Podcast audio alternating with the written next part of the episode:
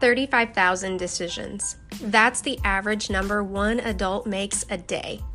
Some are minuscule, others are paradigm shifting. But how many are we making, and we're not even considering the ripple effect they're setting into motion? She Chooses is a place purpose to help women harness decision making power by allowing God to open our eyes and give us courage to make the one that leads to obedience to his plan, the one that leads us to the promise of hope and future that he's laid out for each of us. If you find yourself in a place where life seems to be obstructing that view and your current state is stuck, meet me at She Chooses, where together we work intentionally to choose Jesus over and over again. Hello, welcome to episode number 10 of the She Chooses podcast. Guys, we are at episode number 10. If you have kids, you know that double digits is like a big deal, and we have officially hit double digits. Thank you for hanging out with me so far. Also, thank you from the bottom of my heart, with my whole heart. Thank you, allowing me to talk to you to share my heart and what God has laid on my heart with you. I truly believe in um, living faith as a lifestyle and the power of God's word in our daily life and allowing Him to transform us and mold us and make us and draw closer to Him. And I thank you for listening. I thank you for choosing to share this with your friends and your church friends and all of that good stuff. So, thank you.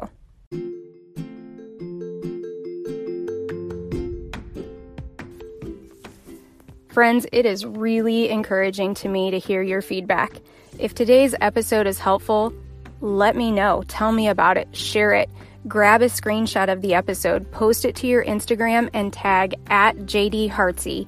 Or leave an Apple Podcast review. When you do, you help elevate She Chooses and the search results of others, making it easier for others to find and join in on the fun.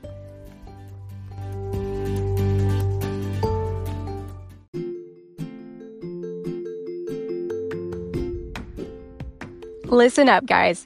I am so beyond excited about this Shunammite Woman series. I'm working through this study with a small group of friends right now and am loving every crazy moment. After we wrap up this episode series, I'm going to be offering this as a free resource, either a document download, an ebook, something on the She Chooses website.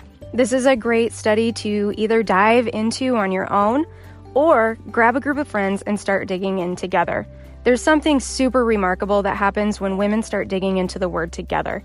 And these lessons are perfectly fitting for the woman on the go that has a small snippet of time open, yet still wants to get the Word of God active in her day. So stick around, stay tuned, and check it out. I'm so excited.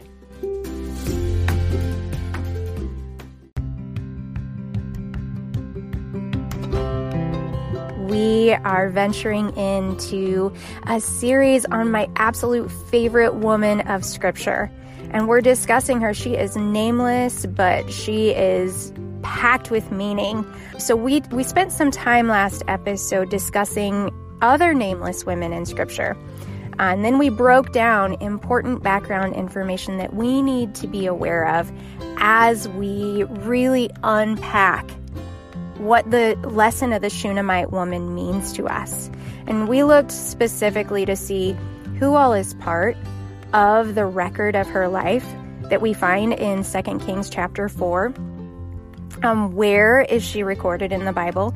Where did this happen geographically? We looked at the locations that are discussed, and we also looked at the people that are part of that chapter of Scripture. So we took time to do that very purposefully so that the depth of her story is allowed to stretch deeper. God, His desire for us is that we are rooted. If we think back to the parable of the sower, which many of you are probably familiar with, um, God's word is the seed, and we are the soil. We want to be the good ground so when the seed comes into us, the word of God comes into us, the roots of that seed and that word are allowed to stretch deep so that we have the ability to withstand when the elements of life come at us. When we purpose ourselves to truly study the Shunammite woman and see it from all the different angles that we've discussed, the personal application of her life really becomes easier to see, and the seed of this word can become rooted within us right? We want God's word to become part of us. I want to be a walking, talking billboard for the Lord. And allowing His word to really root itself within us gives us that opportunity so that it can naturally flow from us and we can um, be that beacon, that city on a hill that God desires to set us up to be, that reflection of Him. For thinking about this, a good prayer to pray, something that I love to pray is Jesus Please make me good ground. You see the state of my heart, and you know everything within me, and I want to be able to receive your word fully so that you would be magnified in my life. So please, God, please make me the good ground so that your word can come into me and do the work that you desire it to do. And you can also go in and review the episode notes from last week as well. So, with that, let's go ahead and dive in. 2 Kings chapter 4, I want to look at verses 8 through 11 today. We're going to spend time, we are soaking our spirit in all of these verses and really taking them bit by bit. Because again, we're approaching this like we are taking her life and we're laying it out on the table before us, and we are looking at every piece to see what does this mean? Is it showing us something about Jesus? How is it showing us something about Jesus? And how are we able to apply her um, to draw closer to the Lord? 2 Kings chapter 4, verses 8 through 11. And it fell on a day that Elisha passed to Shunem. There was a great woman, and she constrained him to eat bread. And so it was that oft as he passed by, he turned in thither to eat bread. And she said unto her husband, Behold, now I perceive that this is an holy man of God, which passeth by us continually. Let us make a little chamber, I pray thee, on the wall, and let us set for him there a bed, and a table, and a stool, and a candlestick. And it shall be when he cometh to us that he shall turn in thither. And it fell on a day that he came in thither, and he turned into the chamber and lay there. We could very quickly brush past these scriptures and go to the miracle of her son being brought back to life. But doing so would cause us to miss the foundation that was being laid in order for that miracle to happen. You don't get the miracle without this first happening. So, right here, we have four scriptures. Again, at first blush, they may not seem all that great, but a closer look shows us they are packed with importance. Without these, you are not getting that miracle. And without this same concept that she points us toward, we're not going to get to ours either. The Shunammite is a great woman. We hear that in verse 8. If you have been reading all of chapter 4, you know that just before it, we learn about the poor widow with the cruse of oil. I love how this is connected into one chapter, and I love how this demonstrates for us, you know, God is not a respecter of persons. We don't have to be a wealthy woman for him to pay attention to us. No, right before we learned he operates with the poor and the wealthy just the same. We're investigating this woman, this wealthy wo- woman of Shunem. And I want us to pay specific attention today to the progression that's happening in her. We care about this because it patterns the same progression that we're called to follow. God doesn't expect us to change in an instant, and in just a quick moment of time. Can He change us in a moment? Absolutely, but less often. And it all begins with faith. And we see this foundation of faith is being laid here in this portion, this chunk of scripture that we're looking at today. Hebrews chapter 11 and verse 6 tells us, Without faith, it is impossible to please him, for whoever would draw near to God must believe that he exists and that he rewards those who seek him. Faith pleases God. Faith moves God. We have to believe that he exists. We see that in this scripture. And along with that, we also have to believe he is a rewarder of those who seek him. That part, sometimes we question. That's a different Bible study for a totally different day, but he is certainly a rewarder, and we see that in this message. Romans chapter 12, verse 3 goes on to tell us that God has given us all the measure of faith. We know that everything begins with faith. We have all been given the measure of faith. We can't really say if that means we're all given the same amount of faith. And that doesn't really matter. What matters is that we do something with the measure of faith that we have been given. Faith without works is dead. And what we find in the Shunammite woman is that she chose to do something with her faith. She chose to activate it, which is the same choice that we have. Are we going to activate our faith or are we going to hide it? If we go back to Matthew chapter 13, verses 31 through 32, we are told about the mustard seed faith. It tells us the mustard seed is the least of all the seeds. But when it is grown, it is the greatest among herbs and becometh a tree, so that the birds of the air come and lodge in the branches thereof. I love this picture that this paints in our mind. The easiest little speck. If you've seen a mustard seed, you know that it literally looks like a speck of dust. It has the ability, once it's planted and it's nurtured, to grow to become a place of rest I imagine it, it's like an erected pillar, a sanctuary, a refuge for those birds to come and find safety there, that place of rest, which is so beautiful. And again, that's a whole nother Bible study, so we'll stop there. But what we need to take away today is planting the seed of faith requires we take a step, and that the Shunammite took it. She takes notice of the prophet Elisha. This route from Mount Carmel to Shunem this was a regular route that Elisha would have taken when he was traveling, like he's traveling a circuit. It makes my mind wander when I think about it. You know, how long had he been passing through Shunem until she took notice? You know, did she instantly notice him? Had she been living there for years and he had been passing by? We, we don't really know, but it really draws my mind to our relationship with Jesus. He's always around us. He's omnipresent. He is all places at one time. And we're told he, he leaves the 99 to go after the one. We are all the one.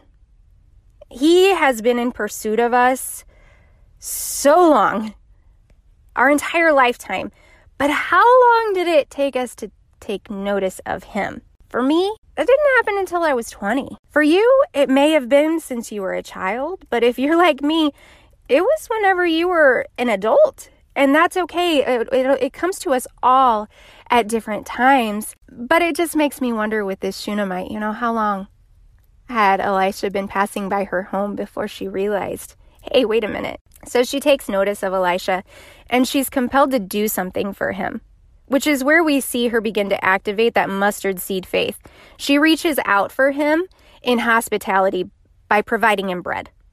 However, the scripture chooses to use the word constrained. Words are powerful and purposeful. And constrained, when you look it up in the dictionary, it means persuaded. It took her some effort to get Elisha to accept her offering. Elisha being a prophet, he was he was a humble and modest man. He wouldn't have been about associating with high ranking people. More often than not, he would have been found in more obscure places. He didn't really desire the limelight, you know, he didn't really want to be seen. So from her, it required some persistence. But eventually, we find that Elisha gives in and he accepts her hospitality. When we go to activate our faith, we're going to come up against some resistance, right? That Shunammite, she experienced a little bit of resistance just the same as we experienced some resistance. You know, ours isn't going to be Jesus pushing back saying, no, you know, I'm, I'm not stopping by your house. That's not how God operates. Ours is going to be more than likely our flesh. It's going to be our sinful nature pushing back against us. But what she shows us is that persistence, it pays off. Elisha, he welcomes that over time and he gets to this place where he's stopping by her home anytime he's traveling that circuit. And the Shunammite, as this is happening, we see there's this desire within her that starts to develop. She wants to develop that relationship and she's compelled to move deeper. The more she's around him, the more clearly she's seeing this is a holy man of God. This too, it directly parallels to our relationship with God. The closer we get to Him, the more we open ourselves to Him, the more we're able to see His holiness and our hunger and our thirst for that relationship, it increases. Like, I want more. I've got to have more. Give me more. That appetite is awakened. So, the Shunammite, she's no longer satisfied with just that occasional drop by. She wants to create space for him, as though she's, I want to take responsibility for him in my home. This directly parallels to our life when we go from wanting to visit God on Sunday mornings to that place where I got to have him in my home every day. We get to that place where we want to spend more and more time in the presence of God. That brings my mind to Matthew chapter 5 and verse 6, where it says, Blessed are they which do hunger and thirst after righteousness, for they shall be filled. You can almost see how that hunger and thirst that she has for, that righteousness that she's yearning for, step by step, her appetite is increasing. And as it's increasing, you're seeing that it's being filled. Then we read of her she determines to go to her husband. She's got an idea. I know how to bring him into my home. And we see that in verse 9 and 10. And she said unto her husband, Behold, now I perceive that this is an holy man of God, which passeth by us continually.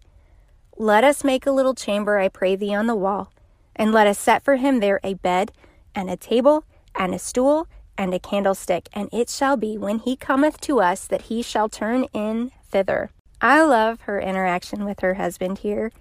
And I want to linger here for just a moment. I think it shows our differences really beautifully between a man and a woman. You know, men and women have very different strengths on purpose. In a lot of instances, as women, we see things from a different perspective. We hone in on different aspects of a situation. You know, I experienced this with my husband. Our kids may be going through something, and it's really interesting um, to see he picks up on things that are much different what I perceive them going through. And really, those things, not one of us is better, but both of those perspectives complement one another.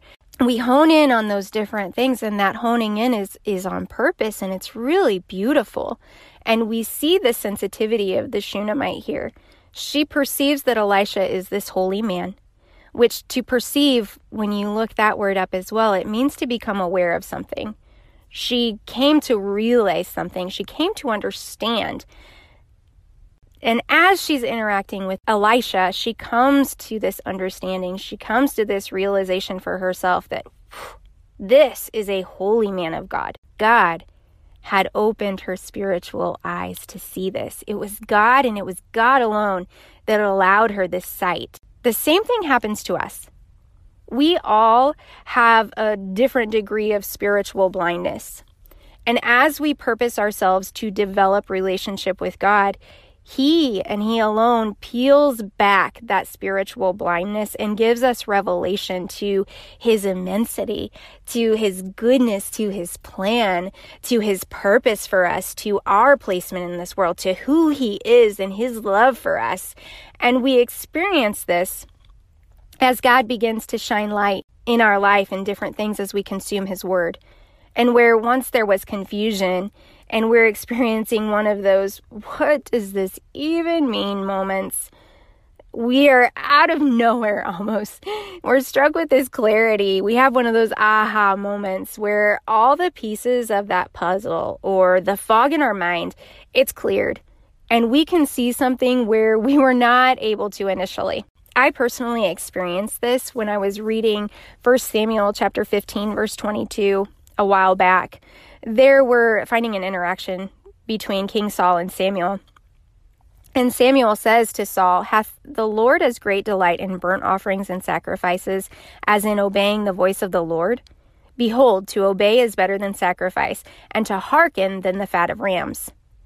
For some reason, when I read this initially, it struck me as foreign, it, and almost to a frustrating level, and it's even a little embarrassing to admit because most of you can probably read this and get it right off the bat, but that was not the case for me at all. There was a barrier in my mind, and I was like, huh? And then I purposed myself. I felt the barrier and decided, you know, God, I don't get this, and I need to understand this. This just feels strange to me. And as I did, God gave me such revelation where what used to create frustration in me, where I had no understanding now, I love this word. It is one of my favorite verses to talk to my children about. Saul was this great wealthy man. He's this king. He he knew what he was supposed to do. But he was told to wait. He was told to wait for Samuel to the sacrifice. And Saul, he gets tired of waiting because he sees that his circumstances around him are quickly dwindling. His people are uneasy, there's an enemy to fight, and he determines to take things into his own hands. He thinks he knows best, so he performs this sacrifice that he was told Samuel needed to perform. And just as he is finishing, here comes Samuel. And Samuel lets him know he is not wise in this moment and he should have waited.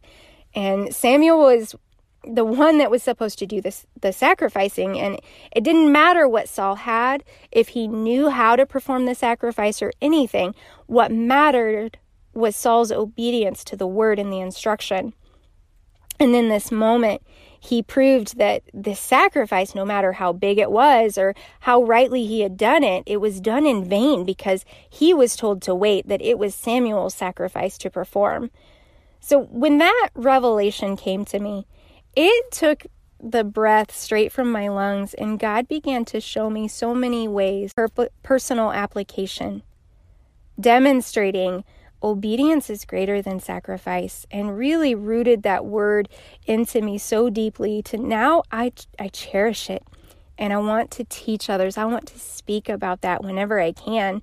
And this, when we read about this with this Shunammite woman and how it parallels to her story, is the more we encounter God, the more revelation to Him we receive, and the closer we get to Him. And we're seeing that play out in her story.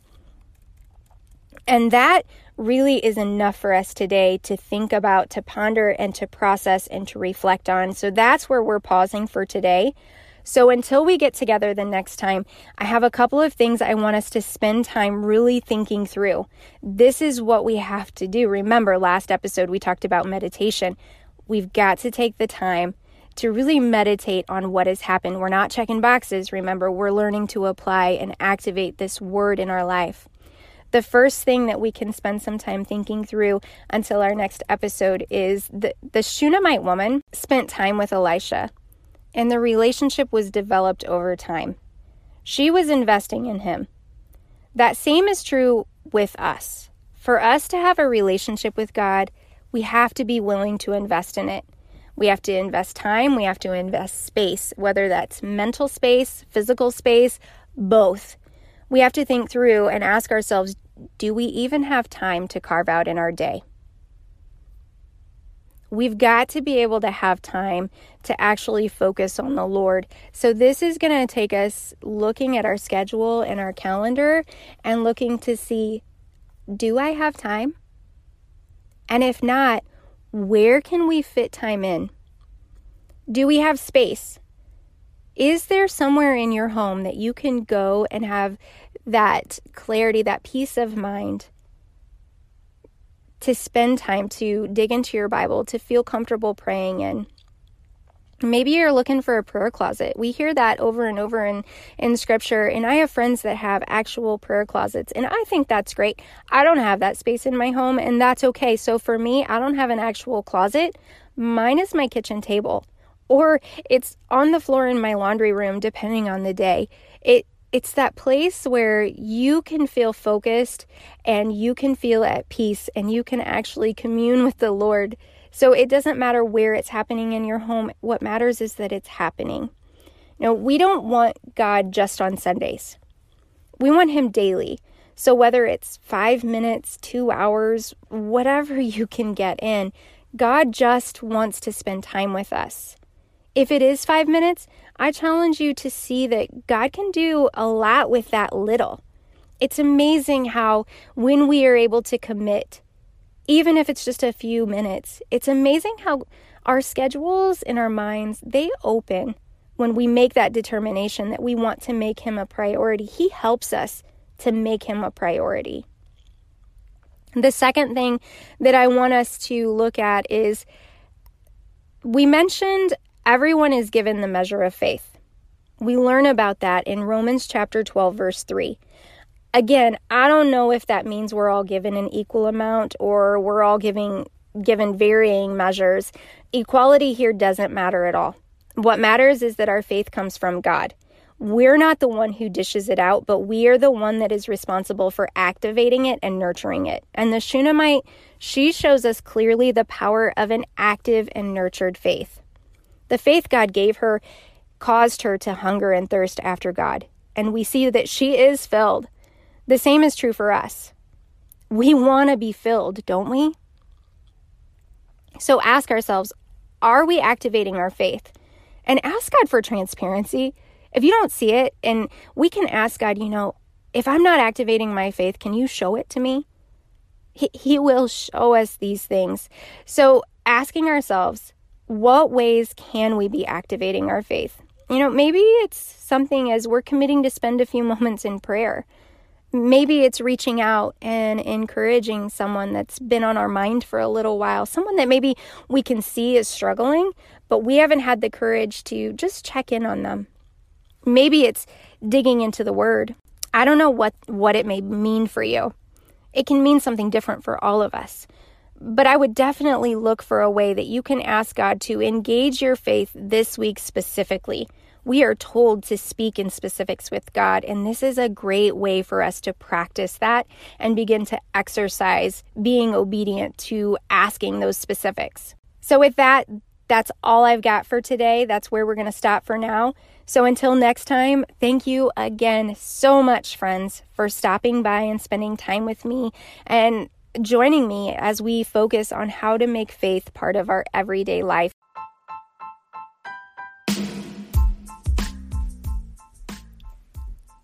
You just listened to an episode of the She Chooses podcast. I pray you were encouraged by the message you heard today. And I pray that the choice before you, the one that leads to Jesus, is shining bright in front of you. Until next time, let's be intentional. Let's be focused. Let's be diligent. And let's be the she's that choose Jesus.